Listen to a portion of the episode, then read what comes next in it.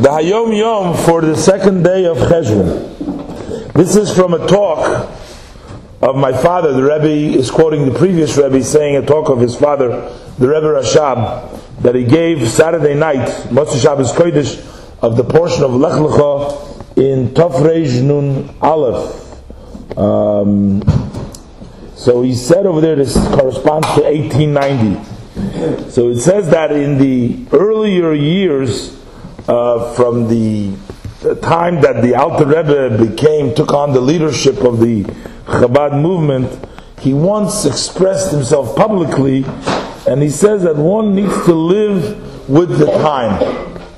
So it wasn't actually very clear, you have to live with the time. What does it mean, living with the time? So his brother, the Maharil, Yudaleib, Rabbi Yudaleib, he uh, told the older Hasidim, uh, and they found out that the Rebbe meant that you have to live with the time means with the portion of the week, and specifically with the portion of that day that you read from the Sedra, from the portion of the week. Uh, you have to live with that. And he says it's not enough just to study the portion of the week every day, but you actually have to live with the portion of the week.